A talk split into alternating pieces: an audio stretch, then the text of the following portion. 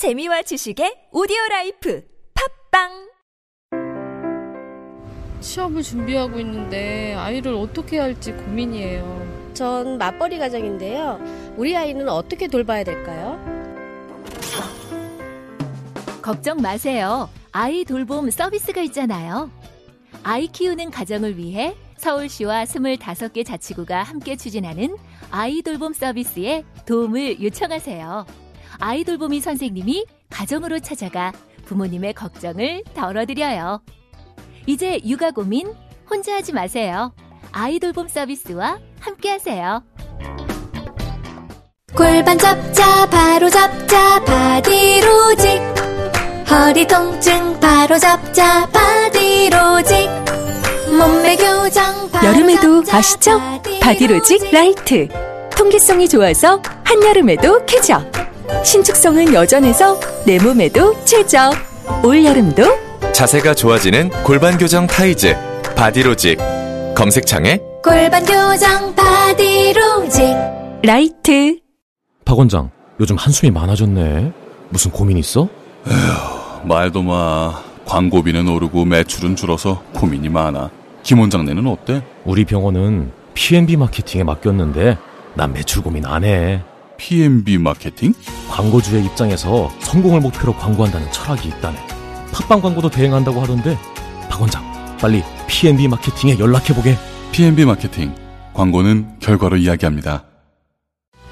김 대리, 필 때마다 처음 그 맛이라며? 그럼 처음 맛본 그 느낌 그대로라니까. 처음 그 맛 그대로? 아, 대체 비결이 뭐야? TGD 클리너. TGD 클리너? 아이코스 릴 세정인 TGD 클리너. 99.99%의 살균력으로 세정과 탈출을 동시에 처음 그 맛처럼 TGD 클리너.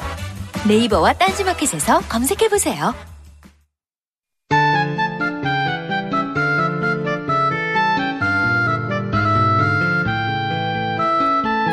네, 뉴스공장 최고의 인기 코너 노루가즘 정의당 노이, 노회찬 원내대표 어, 모셨습니다. 어서 오십시오. 네, 반갑습니다. 예, 김어준 총수가 휴가 갔어요. 예, 잘 됐네요. 네? 아니 앞에 저하고 잠깐 얘기하실 때 예. 김어준 총수 휴가 가면 다른 사람들도 휴가 가게 해야지.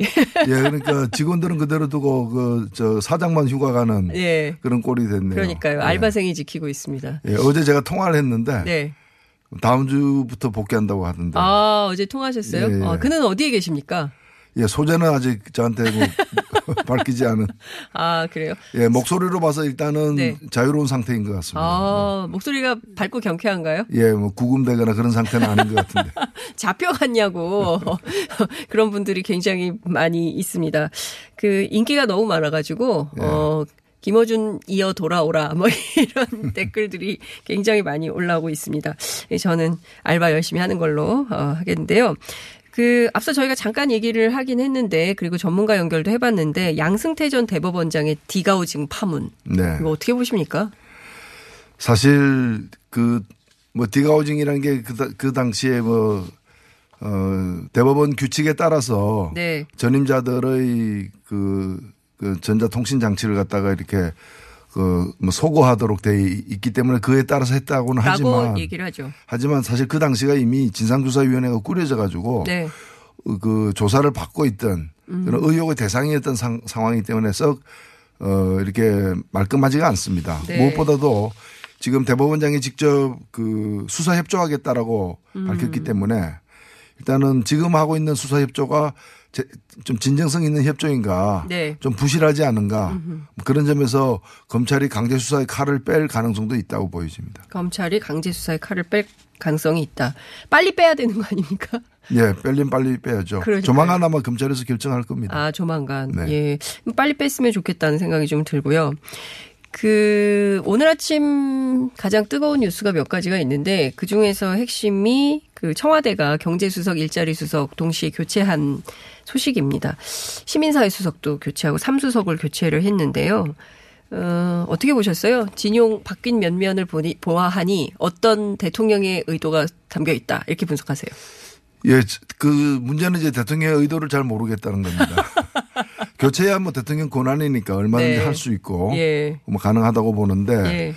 이제 그러면 이제까지 정책은 아무 문제가 없는데 정책 기조를 유지한다는 뜻인지 조금 변경한다는 뜻인지 아니면은 유지하되 어 지난 시기에 약간의 좀뭐 문책할 만한 일이 있었다는 뜻인지 이런 모든 걸 사- 세세하게 국민들에게 다 알리기는 쉽지 않겠지만 그렇죠. 그래도 정책 방향이 바뀌는지 안 바뀌는지에 대한 논란은 있기 때문에 음. 그거에 대해서는 조금 저 청와대 당국이 분명한 입장을 취해 주기를 바랍니다. 정책 기조를 바꾼다는 거는 지금 소득주도 성장론을 얘기를 하는 건데요. 그죠? 근데 이제 소득주도 성장론은 이제 홍장표 경제수석 만회였던 그 네. 노선이었다기보다는 장하성 어 이제 정책실장을 포함한 그렇죠. 전체. 진영이고 그리고 소득주도 성장론이 일각에서는 비판이 있지만 저는 네. 그 바꿔서는 안 된다고 생각됩니다. 아, 이 노선을 바꿔서는 안 된다. 예, 왜냐면은 실제 소득주도 성장이라는 게 일종의 경제 정책을 운용함에 있어서 예. 큰 정책의 흐름이 낙수효과 정책이 있고 예. 분수효과 정책이 있는데 그렇죠. 낙수효과 정책은 이제 강자를 더 강하게 키움으로써 약자까지를 포함한 전체를 살린다는 건데 일종의 세월호 방식이죠. 선장부터 살리는 그리고 이 방식은 잘못된 방식이라 해가지고 이미 IMF 당국도 이걸 공식적으로 어 폐기하였고 네. 주요 국가들도 다 경제 노선에서 폐기한 부분입니다. 예. 그러면 아래부터 지금 이제 달리 성장할 어떤 그 모멘텀이 없는 상황에서 저소득층의 소득을 갖다가 이게 늘려주는. 그 늘려주면서 예. 그걸 통해 가지고 선순환으로 경제 성장까지 이르게 만드는 이 소득 주도 주도 성장은 저는 어 문재인 정부의 대표적인 노선이고 네. 또 가장 좀 방향을 잘 잡은 노선이라 생각되기 때문에 음. 이 노선이 흔들리는 그런 인 이번에 경제는 아니기를 바랍니다. 네. 말씀해 주신 대로 그런데 어, 소득주도 성장이 필요하고 그리고 북유럽 방식으로 경제 운용을 하는 게 좋겠다라고 조언들을 많이 하고 있는데 국내 보수 언론들은 최저임금 인상 그다음에 세금 퍼붓기 정책으로 규정을 해요. 소득주도 성장을. 어떻게 생각하세요? 글쎄요, 뭐 세금을 퍼부었다는 세금을 말. 어디다 퍼부었다는 건지. 이게 일자리를 만들고 네. 그다음에 이제 이런 이제 그 소득 진 소득을 갖다가 높여내는 여러 가지 정책에 그 세금을 썼다는 얘기인데 그러면 세금을 거기다 써야지 어디다 써야 되는 거예요. 세금을 자기들이 이렇게 뭐 특할비로 해가지고 국정원 특, 특할비 착복하듯이 그렇게 써야 된다는 뜻이 아니라면은 예. 세금은 제대로 잘 쓰고 있다. 네. 저는 오히려 재정 정책을 갖다가 더 좀 강력하게 드라이브를 걸 필요가 있다고 예. 사실 생각이 들고요. 국회 안에서도 또 반대하는 분들이 있더라고요. 강력한 재정 정책에 대해서. 예, 그분들이 이번에 심판 받지 않았습니까? 그러니까요. 예. 그 심판을 달게 받아요. 저왜 네. 심판을 거부하려고 하고 있는지 모르겠습니다.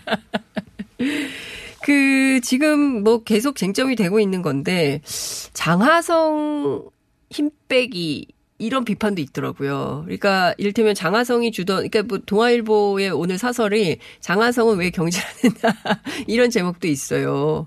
그러니까 장하성 경제팀을 흔드는 려는 명백한 목표나 의도가 보인다 이런 생각이 좀 들던데 왜 그런다고 보세요? 저는 뭐 특정인을 제가 뭐 이렇게 비호할 이유는 없지만은 네. 어, 결국 장하성의 문제가 아니라 문재인 정부의 경제 정책에 대한 어떤 시비를 거는 거죠. 음. 과거와 다르게 적극적으로 이렇게 일자리를 창출 정책을 쓴다거나 또는 일자리에서 나쁜 일자리들을 이렇게 전환시키는 어, 일자리 격차 문제를 갖다가 그 완화시키려는 노력을 한다거나 최저임금을 갖다가 물론 이번에 최저임금 그 산입 범위를 확대하는 그런 문제도 이제 갈등과 대립도 있었습니다만은 네. 기본적으로 이제 소득을 갖다가 아래부터 시작해서 높여 나가겠다는 네. 그런 적극적인 정책에 반대하는 이제 기득권 세력들이 있는 겁니다. 음. 기존에 자기들이 누리던 특혜나 특권들이 이렇게 와해되거나 손실되는 것을 막기 위한 저항이죠. 그게 싫은 거죠. 예, 네. 그런 사람들이 문재인 대통령이 워낙 인기가 높고 네. 그러니까 문재인 대통령을 직접 비난하지 비판하지 못하고 네. 그 왼팔 오른팔 이렇게 해당되는 그런 부분들을 흔드는 건데 저는 여기에 흔들려서는 안 된다고 봅니다. 네. 그러니까 정태인 칼 폴라니 소장이 네. 어, 그 어느 신문하고 인터뷰를 했는데 이 소득주도 성장을 80% 지지를 받고 있는 대통령도 못하면 누가 하냐. 그러니까 이 정책을 계속 끊임없이 이어가야 된다. 이렇게 얘기를 하던데요. 어쨌든 뭐 그 청와대 안에서도 뭐 이런저런 생각들이 있을 수는 있겠지만 그래도 이 노선을 정한 것은 계속 밀어가야 된다라는 노회찬 대표의 네. 응원이 있었다. 소득 포기 성장은 절대로 안 된다. 소득 포기 성장은 결국 재벌 중심 성장입니다. 그렇죠. 재벌이 주도하는 성장이고 예. 그 대가로 재벌들에게 모든 특혜, 예. 특권을 보장해 주자 이런 논리고 이거는 실패한 논리. 예. 박근혜 대통령과 더불어 감옥에 가 있는 논리다 예. 이렇게 생각합니다. 예. 800조가 넘도록 사내유보금 쌓아놓고도 네. 고용에 별로 신경을 안 쓰고 있는 거 아니겠습니까? 이 저희가 비판을 좀 해야 될 것 같고요. 국회 얘기를 좀 해봐야 될 것 같은데 국회의장단 선거가 초등학교 반장 선거만도 못하다 이런 비판을 하셨어요. 네, 국회의장단 뽑는 것이 네. 좀 독특합니다. 아. 국회법에는 무기명 네. 비밀투표로 뽑는다라는 규정만 있고 네. 입 후보를 어떻게 하는지, 음. 그다음에 뭐 공약 발표나 뭐 이런 저 정견 발표는 어떻게 하는지 예. 이런 것 전혀 없이 예. 누가 입 후보인지 공식적으로는 모르는 상태에서 예. 투표를 하는 겁니다. 아 그런 선거도 있습니까? 그렇게 합니다. 제가 17대 처음 국회 예. 의원이 되었을 때 2004년도에 예. 국회의장 선거를 하는데 누가 후보인지를 저는 모르는 겁니다. 제가 예. 국회의원인데도 그게 말이 됩니까? 예. 뭐 아는 분들도 계셨겠지만 예. 그래서 투표하러 들어갔는데 드- 들어가니까 예. 기표소 안에 예. 컨닝 페이퍼 같은 게 벽에 붙여 있는 겁니다. 이것도 비공식 이제 유인물인데 예. 그게 보면 국회의장 누구, 부의장 누구, 예. 상임위원장 16명 이름이 쭉 적혀 있는데 예 여야 간에 합의 본 사람들인데 예. 이 합의는 그냥 비공식적으로 본 합의입니다. 예. 그이 합의로 본 사람 이외에 내가 예. 출마하고 싶다거나 이런 예. 거는 원천 봉쇄돼 있는 거죠. 아니 그러면 그 명단을 보고 쓸 수도. 있고 예. OX가 아니고 이름을 적는데 이름을 예. 이제 만일 그 이제 그게 나와 있는 사람이 못마땅해서 네. 노회찬하고 이름을 적지 않습니까? 예, 예, 그러면 그 그런 거는 그럼 노회찬이 몇 표 얻었는가? 예, 예, 예. 이거는 집계가 집계를 하되 발표를 안 합니다.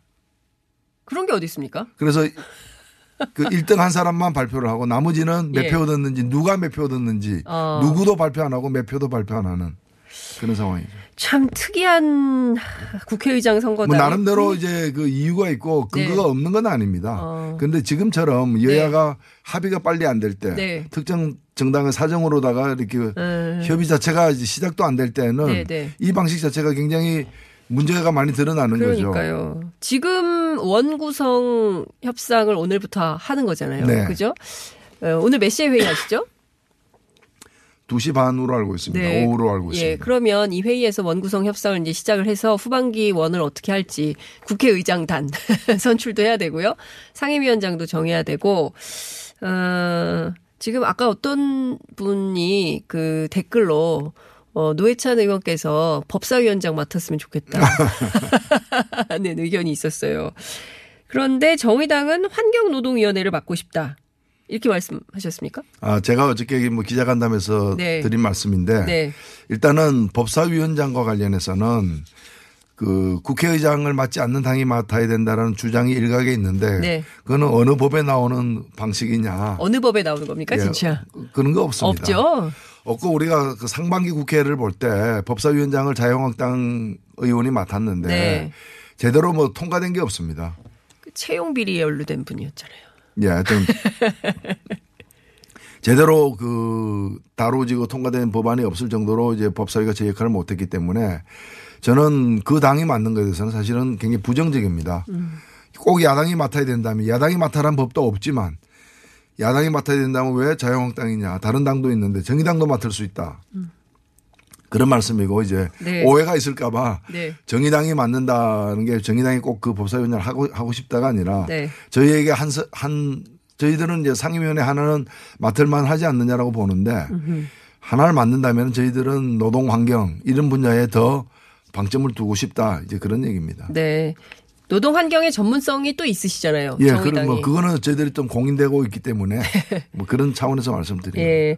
자, 그런데 지금 쟁점이 운영위원장, 법사위원장이 핵심인데 이 문제는 좀 어떻게 협- 협력해서 처리하는 게 좋겠다고 보세요? 어떻게 나누는 게 좋겠다고 보세요?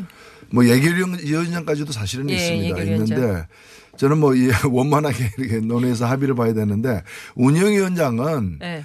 그 다수당이 맞는 게 그 맞는 거죠, 사실은. 다수당. 그럼 그럼요. 민주당이 맡아야 된다. 현재는 민주당이죠. 예, 운영위원장은. 운영위는 다수당이 맞는 게 맞는 것이고 저는 뭐 이 법사위원장은 여기에 사실은 그리고 꼭 직결돼 있는 건 아닙니다. 음. 직결돼 있는 건, 있는 건 아닌데 지금으로 봐서는 그 법원 이제까지 지난 상반기에 대한 평가를 통해 보자, 보자면은 저는 여당의 맞는 것이 올바르다고 보고 법사위원장도 여당에 맡아야 예, 된다. 왜냐면은 그러면 여당이 다 통과시킬 거 아니냐. 네. 지금 사실 과반수가 된다고 해서 통과시킬 수 없습니다. 국회 네. 선진화법 때문에. 음. 300, 그, 지금 60%의 180명, 네. 180명의 찬성이 있더라도 331을 기다려야 네. 법안 하나라도 통과시킬 수 있는 거기 때문에 법사위원장을 여당으로 여당이 하게 되면은 국회의장과 예- 법사위원장의 짬짬이를 통해 가지고 모든 걸 다 통과시킬 수 있다. 이제 여당의 일방적 독주가 이제 우려된다 이렇게 얘기할 수는 없다고 봅니다. 네. 그러니까 지금 어 민주당이 운영위원장도 법사위원장도 다 하는 게 좋다라는 의견이신 거잖아요. 네. 그렇죠. 그러면 어쨌든 지금 의석수는 113석이지만 자유한국당, 바른미래당이 동의를 할까요? 반대하지 않을까요? 그 당이?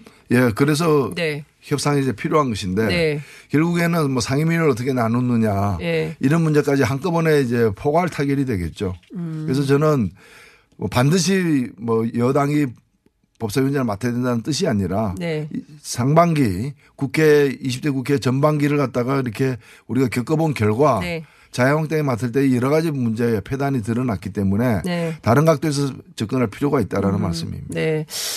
지금 범진보라고 언론은 규정을 하고 있는데 민주당 그다음에 정의당, 민주평화당 그리고 또 뭐 다 합치면 157석 네. 정도가 확보될 수 있기 때문에 이 157석의 힘으로 그동안 처리하지 못했던 개혁 법안들을 다 처리할 수 있는 거 아니냐라고들 얘기도 합니다. 근데 이제 아까도 말씀드렸다시피 이제 국회 선진화법 때문에 네. 157석이면 저 그 제적의 과반은 과반 넘기 예. 넘지만 네, 넘지만 예. 그가 좀 부족합니다. 음. 그래서 수를 가지고 수를 바탕으로 이렇게 아. 예 다수결로 가려면은 네. 180석이 필요하고 그리고 180석도 330일이라는 여러 과정을 거쳐야 되기 때문에 저는 오히려 우선 157석의 네. 범진보 세력들이 모여서 네. 어, 개혁 입법에 대해서 서로가 좀 합의를 하고 네. 그걸 바탕으로 바른미래당 의원 일부나 자유한국당 의원 일부를 좀 설득을 해가지고 네. 뭐 당은 우리가 뭐 통폐합하기 힘들지만은 개혁 동맹 아. 어, 이런 식으로 해서 개혁 입법 동맹 을 형성을 해서 국민들에게 이러이러이러한 법을 우리가 당을 초월해 가지고 합의해 가지고 통과시키겠습니다. 아하. 해서 국민들의 지지를 좀 받고 그걸 바탕으로 될 해서 것 같은데, 예. 180명 가지고 국회 절차를 밟아 나가면은 네. 어 내년 뭐 한 5월 정도면 지금부터 시작한다면 내년 5월 네. 그러니까 1년을 채한 1년에서 한 달 전 정도 되는 시점에 430일을 경고하게 되면은 그 법안들을 다 상임위 본회의 등을 해서 네. 통과시킬 수가 있는 것이거든요. 그럼- 그래서 저는 뭐 이런 방향으로 풀지 않으면은 네. 이 문제가 풀 수가 없는 겁니다. 아. 그렇지 지금 180석 말씀하셨는데 여기 바른미래당만 들어오면 되겠네요. 예, 근데 예? 예, 그렇죠. 예. 저는 뭐 그게 가장 좋은 방식이라고 생각되고 예. 다 들어오기 힘들다면 네. 자유한국당 안에도 예. 그좀 이렇게 그런 의- 개혁 이- 있어요? 입법을 처리하는데 동의할 수 있는 의원들이 저는 있을 수 있다고 봅니다. 아, 예. 그래요. 자, 그러면 김관영 원내대표 새로 되지 않았습니까? 네. 이분이 이 180명 안에 이른바 개혁입법 동맹 안에 들어올까요? 그렇게 그 바른미래당을 리드할 수 있을까요? 어떻게 보세요?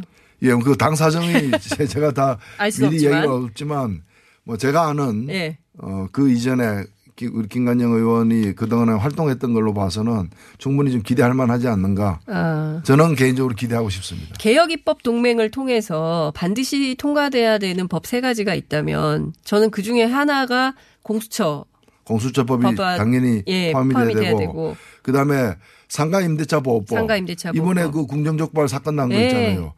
그런 걸 바- 방지할 수 있는 법안을 예. 제출했는데 불구하고 모 정당 등이 반대해서 법사위에서 통과가 지금 안 되고 계류 중에 있거든요. 네. 그다음에 올 봄에 우리 국민들을 이제 굉장히 놀라게 만들었고 지금도 그 이- 진행 중입니다만은 미투 네. 법안 수십 개가 올라왔어요. 네. 단 하나도 지금 통과가 안 됐어요. 아, 미투 법안들은 왜 예. 통과를 안 시키는 겁니까? 이게 뭐 표면적으로 뭐 이유나 명분을 내세우는 건 없는데 네. 결과적으로 이제 그 뭐 지연 작전 예. 이런 데 이제 걸려 있는 거죠. 저는 좀 국회가 국민의 민의를 대변하는 민의의 정당이라면 그 이름에 걸맞는 행동들을 해야 되는데 전혀 민의와 상관없는 일들을 하고 계셔가지고 국회 불신이 제일 높아요. 제일 높습니다. 네. 그러니까 국민들이 뽑았는데 네. 국민 말을 안 들어요. 예. 그 민의의 전당이라고 했는데 민의가 없는 거죠. 네. 자의만 있는 거죠. 민의 대신 자의. 예. 예. 아, 참 답답합니다. 개헌은 어떻게 보세요? 앞서 김관영 원내대표는 개헌과 어, 선거제도 개편에 대해서 세게 얘기를 하겠다고 주장을 하더군요. 예. 저 어제도 제가 뭐 김관영 원내대표를 만났습니다만은 네. 제가 이번에 원내대표 다시 취임을 하면서 예. 모든 당을 만나면서 다 이 얘기를 했어요. 개혁, 저 선거제도 개혁이 가장 시급하다. 왜냐하면 음. 네. 다가오는 선거가 총선이기 때문에 총선을 현행 선거제도로 치르기는 어렵지 않겠는가. 네. 그리고 민의가 유실되니까 네. 민의가 있는 그대로 민심이 있는 그대로 반영되는 선거제도를 바꿔야 되고 그와 또 연관돼 있는 게 이제 헌법 문제가 있기 때문에 네. 그 개헌이 뭐 그동안에 여러 가지 파행이 있었고 그로 인한 어떤 뭐 상처도 있습니다만은 네. 어, 개헌이 기- 다시 이제 네. 선거제도 개혁과 함께 추진돼야 된다고 봅니다. 네. 그러니까 지금 국회가 놀고 있으면 안 되는데, 그죠? 어, 특활비는 반납을 하셨지만, 예, 특활비 문제도 지금 여전히 쟁점이 좀 되고 있고, 근데 국민들이 좀 납득할 수 있는 그런 법안들이 빨리빨리 통과가 좀 돼야 될 것 같다는 생각이 좀 듭니다. 이 환경 노동, 특히 노동의 전문성이 있기 때문에 좀 여쭤보고 싶은 게 있는데요. 지금 노동시간 단축과 관련해서 여러 어, 조치들이 좀 나오는데 그 중에서 유예 조치한 것을 두고 논란이 좀 있습니다. 6개월 유예 조치요. 또 노동자들은 이거 노동 시간이 줄어들면 임금 하락으로 되지 않겠냐. 왜냐하면 우리 임금 체계가 전부 그 수당 체계로 되어 있기 때문에 뭐 휴일 근로 뭐 잔업 특근 안 하면 임금이 하락해서 이거 좀 걱정인데 이렇게 생활자들은 생각을 할 수 있지 않습니까? 어떻게 보세요 이 문제? 네, 이 입법 정책이라는 것은 이제 그 신뢰성과 안, 안정성이 중요한데 정말 지금 실시하면 어렵고 6개월 후에 실시해야 되는 거라면 애초부터 그렇게 했어야죠. 처음부터. 예. 네. 그 다음에 지금 실시해도 되는데 준비 기간이 너무 짧았다면 그 준비 기간을 충분히 설정하지 못한 것도 그 정부와 국회의 책임입니다. 네. 어, 책임이고 그래서 이러다 보니까 혹시 다른 꿍꿍이가 있는 거 아니냐. 어, 다른 꿍꿍이요? 예, 왜냐하면 6개월 유예시켜 놓고 그 사이에 여러 가지 편법들을 갖다가 아. 노동신과 관련된 편법들을 갖다가 이제 만들어 나가는 예. 그래서 사실 실효성을 떨어지게 만드는 음. 그러지는 않을까 하는 우려가 한편으로는 있는 것이고 한편으로는 6개월 후에 또 어떤 일이 벌어질지 또 다른 이유로 뭐 연기한다거나 그런 우려가 사실 있는 겁니다. 그래서 이런 법은 한번 만들 때 굉장히 신중하게 모든 걸 고려해서 만들고 한번 정하면은 약속 그것도 하나 약속이기 약속이죠. 때문에 예. 지켜나가야 되거든요. 처음부터 안 주면 몰라도 줬다 뺏는 식으로 정책을 처리하는 게 가장 하지 하, 하책이라고들 얘기를 하는데 그런 점에서 문제를 지적하는 거고요. 그리고 네. 준비 기간이 꽤 있었음에도 불구하고 실시 거의 뭐 열흘 보름 이전에 갑자기 유예하겠다고 하니까 네. 더 문제가 이제 커지는 겁니다.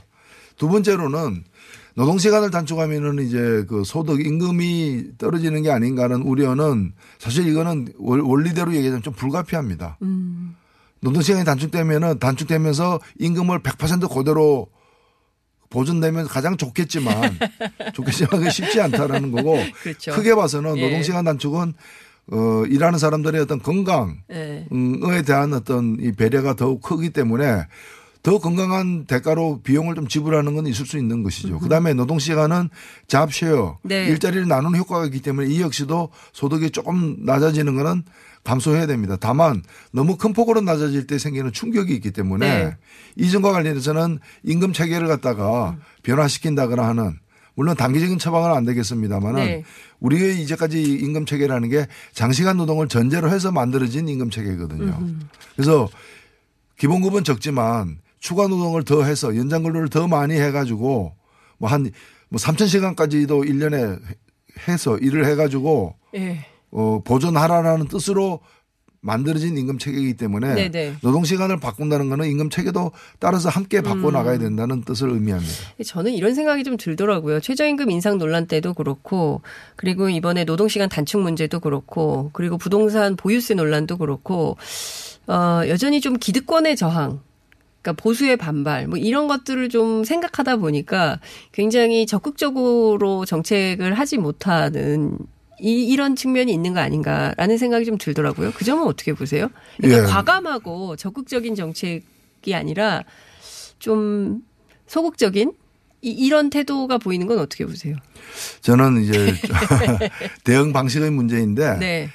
에, 그, 그런 기득권층의 반발을 갖다가 완전히 없는 것처럼 네. 무시하고 갈 수만은 없습니다. 감안해야 되는데 네. 좀 슬기롭게 감안을 해야 된다는 것이죠. 슬기롭게 감안. 그걸 미리부터 감안해 가지고 속도를 조절하고 네. 이렇게 가야 되는데 네. 가다가 갑자기 후퇴하는 식으로 보인다거나 아. 전열이 흐트러지는 것처럼 보이게 되면은 예. 이건 앞으로 나아갈 뜻이 없는 게 아니냐라는 걸 오해를 그러니까 아군을 갖다가 네. 아군을 아군이 아닌 예. 방관자나 적으로 돌려서는 안 된다는 거예요. 네. 그래서 아군을 움켜쥐고 계속 가야 되는 네. 그런 좀 지혜가 필요하다고 보고 그런 점에서 미숙함들이 적지 않았다고 봅니다. 네. 아, 좀, 그, 해야 되는 핵심 정책들에 있어서는 좀 힘있게 밀어가는 모습을 보여줘야 국민들이 조금 더 어, 적극적으로 지지할 수 있지 않을까라는 생각을 좀 해보고요. 앞서 이제 후반기 원구성 관련해서 한 가지만 더 여쭙겠는데요. 지금 평화와 정의의 의원 모임 있지 않습니까? 네. 그래서 함께 지금 그 일을 하고 계시는데 두 당이 하나의 서- 어, 상임위를 가져가게 되는 겁니까? 아니면 저는 뭐 평화와 정의 어떻게 되는 뭐 겁니까? 기존의 그 방식으로 하면은 네.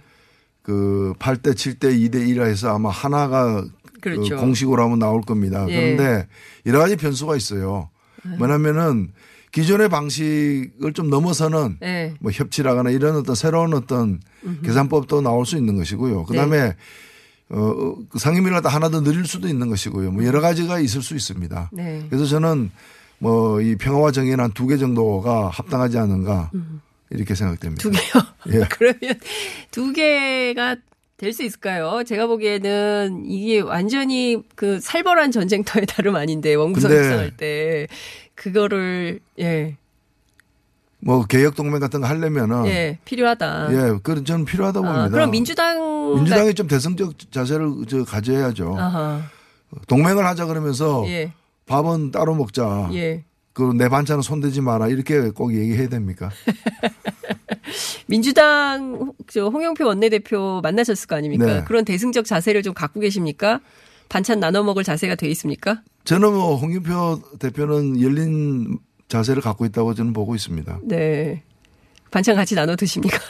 아 그래야죠 뭐. 그 개혁 동맹 강력한 개혁 동맹이 필요하고 그것을 위한, 여러 가지 조치들이 좀 필요하다는데 굉장히 저도 공감을 하는데요.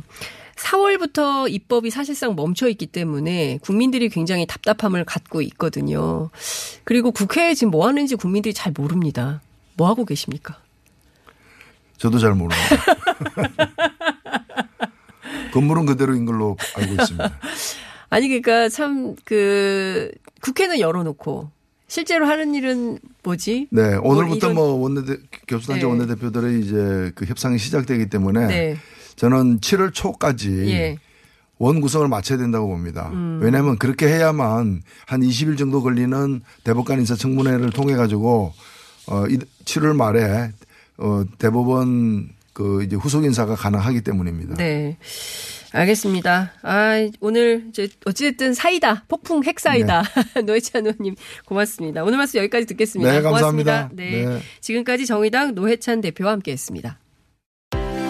오빠, 나 요즘 고민 있어. 뭔데? 헤이브로 올인원 파워바를 아는 오빠한테 줬는데, 아, 요즘 이 오빠 너무 섹시해. 응? 왜? 향이 좋아서 샤워할 때마다 쓴다는데, 그 향이 온몸에 배가지고 은은하게 향이 나는 게 엄청 설레는 거 있지? 그래. 그럼 나도 써볼까? 진짜 꼭 한번 써봐. 이거 완전 물건이라니까? 여자의 마음을 훔치는 향수 비누 헤이브로 올인원 파워바 포털에 헤이브로를 검색하세요. 헤이브로. 오늘 녹음 끝나고 한 잔? 술 끊는다며. 술 끊겠다는 결심들 많이 하시는데요. 네. 쓸데없는 짓 하지 마시고요. 네, 술 친구미 있잖아요. 아니 다들 술자리만 있으면 오라고 난리잖아. 술친금 들고 가야지. 술친금을 그렇게 퍼주니까 부르지. 술친금이 있어야 술자리가 오래 간단 말이야. 내 친구들이 전부 다 술친금 인정했어. 오빠도 한 잔 콜? 그렇다면 가지야. 네이버에 술친금을 검색하세요. 멀쩡합니다. 진짜. 해결했어? 은행 갈 시간 없어서 어떻게 해야 하나 고민 중이야. 아직도 은행에 간다고? 은행 도착해서 번호표 뽑고 기다리다 보면 점심시간 끝! 그럼 어떡해? 하나은행 이지페이론이 있잖아. 스마트폰만 있으면 앱 설치 없이 공인인증서 없이 3분 이내 은행 대출 된다고. 우와, 정말 쉽다. 오빠 최고. KEB 하나은행 이지페이론. 팟빵 앱 순위 페이지의 배너를 참고하세요. 오빠, 우리 어디 가는 거야? 정수 가지. 와, 우리 말 타러 가는 거야? 그렇게 좋아? 고민하지 말고 장수로 오세요. 온 가족이 즐기는 승마 체험과 국내 최대 규모의 말역사 체험관 등 장수에는 정말 볼 것, 누릴 것들이 넘쳐난답니다. 말의 심장 소리를 직접 느껴보는 장수에서의 하룬 여행.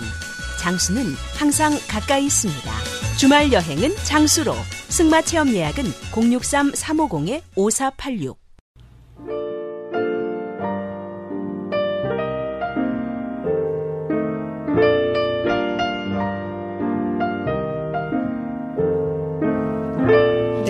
친절한 AS 가겠습니다. 오늘도 청취자분들께서 문자 많이 주셨는데요.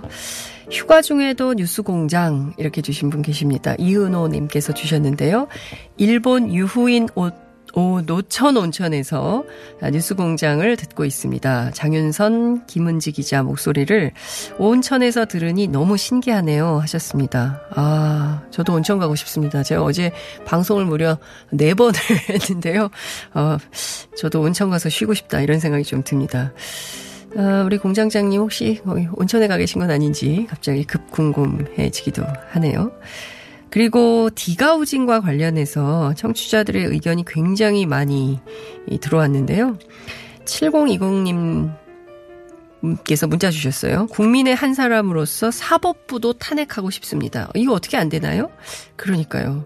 사법부 탄핵하고 싶죠. 다, 이게 지금 탄핵하지 않으면 민주사회인가? 라는 의문이 정, 의문이 들 정도입니다. 그리고 애플 0201님께서도 이런 의견 주셨어요. degaussing 고양이한테 생선 맡긴 꼴인데 예, 사법농단의 진수다. 이런 말씀 주셨습니다.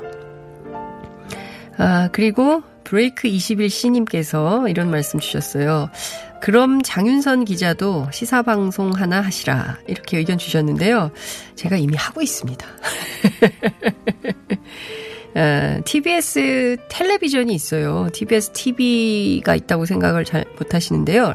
라디오만 듣지 마시고 이 텔레비전도 가끔 봐주시는 센스. 네, 제가 TBS TV에서 어, 매일 월요일부터 금요일까지 오후 2시에 장윤선의 이슈 파이터 진행하고 있습니다. 평일 오후 2시에 TBS 앱 유튜브 라이브로도 함께 할 수 있으시거든요. 물론 케이블 텔레비전으로도 시청이 가능합니다. 제가 알바 뛰는 이유와 목적이 있어요. 바로 장윤선의 이슈 파이터 홍보하러 나오는 겁니다. 예. 야, 여러분 많이 도와주시기 바랍니다. 자두여 자두여 님께서 이슈 파이터 잘 보고 있어요 하셨습니다. 아이고 너무너무 감사합니다. 예. 자두여, 자두여 님, 사랑합니다. 예. 여기까지, AS 센터 했습니다.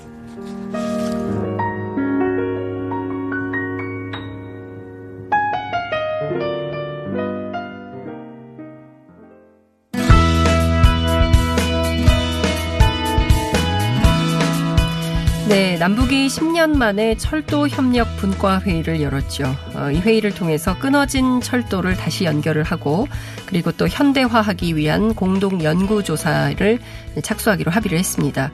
네, 지금 스튜디오에 사회공공연구원 개권연구위원이신 박흥수 철도기관사님 나와주셨습니다. 어서 오십시오. 예, 안녕하십니까. 아, 철만은 달리고 싶다. 예.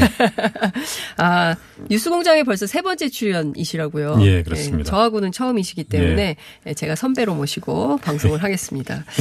어, 철도 운전하시다가 예. 어, 기차 모시다가 미래 혁신실로 발령이 나셨다고요. 예, 지금 어떤 데입니까? 미래 혁신실은 어떤 일을 하는 곳이죠? 예, 철도가 대전환기에 있거든요. 여러 가지 그 기존과 다른 패러다임, 뭐 철도 공공성을 강화해야 될 어떤 책무도 부여받고 있고요. 네. 또뭐 남북 철도 연결이라든지 대륙 철도 연결 사업을 강력하게 추진해야도 되고 음. 그래서 철도의 미래 비전을 좀 어, 제시하고 주도적으로 나가야 되는데 네. 저는 뭐 그 부서의 가장 말단에서 실무 일을 하고 본사 어딘가에 숨어 있습니다. 암약하고 계시군요. 예, 암약 은 아니고요. 네. 그냥, 예. 숨어 두문- 계시다고 예, 하니까. 두문불출하고 있습니다. 두문불출. 예. 지금 10년 만에 다시 회의가 열린 거예요. 예. 노무현 정부 때 처음 얘기가 됐던 걸로 저도 기억을 하거든요. 제가 그때 저 통일부 출입 기자를 예, 했었기 그렇습니다. 때문에 예. 그때를 기억을 하는데 10년을 기다리셨네요. 예. 10년간 이게 예, 저 감회가 진짜 다르고요. 예. 뭐 꿈만 같습니다. 한편으로는. 음. 아, 그 당시 10년 전에도 굉장히 뭐 대륙으로 이제 가는구나 이렇게 생각을 했었는데 그 이후로는 제가 뭐 만나는 사람마다 뭐 서울역은 국제역이다. 아. 이 열차 타고 그 평양 가고 중국이랑 러시아 갈 수 있다 이렇게 그 요새 얘기를 진짜 서울역에 평양이 써 있어요. 예, 얘기를 하고 다닐 때 뭐 듣기는 좋은 소리지만 이제 그게 가능하겠냐. 가능하겠냐. 약간 미친 사람 취급도 받았는데 아, 이제는 뭐 이게 이 가시화되고 있으니까 뭐 그 정말 예, 떨리는 음. 심정으로 매일매일 보내고 있습니다. 네. 그 다음 달 24일인가요? 예. 경의선, 동해선, 북측 구간을 공동 조사하기로 했어요. 예. 그렇죠? 그리고 또 북한 지역의 철도가 지금 어느 정도인지 점검이 좀 필요하기 때문에 네.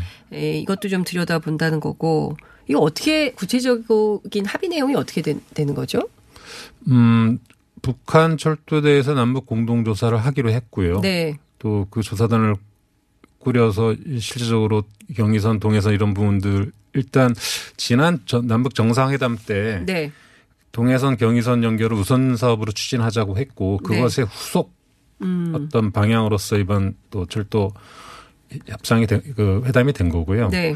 어 그것의 이제 추진 과제로 일단 시급하게 북한 철도 현재 상황을 알아야 일단 진단을 해야 처방이 나오는 거니까 네. 처방으로 가기 위한 음. 어떤 그실 어떤 검지를 하는 거죠. 검증을. 예. 그래서 지금 일단은 지금 개성까지는 네. 과거에 그 남북철도가 다녔습니다. 아. 그이 남북철도 연결 사업을 통해서 판문역까지 다녔고요. 예.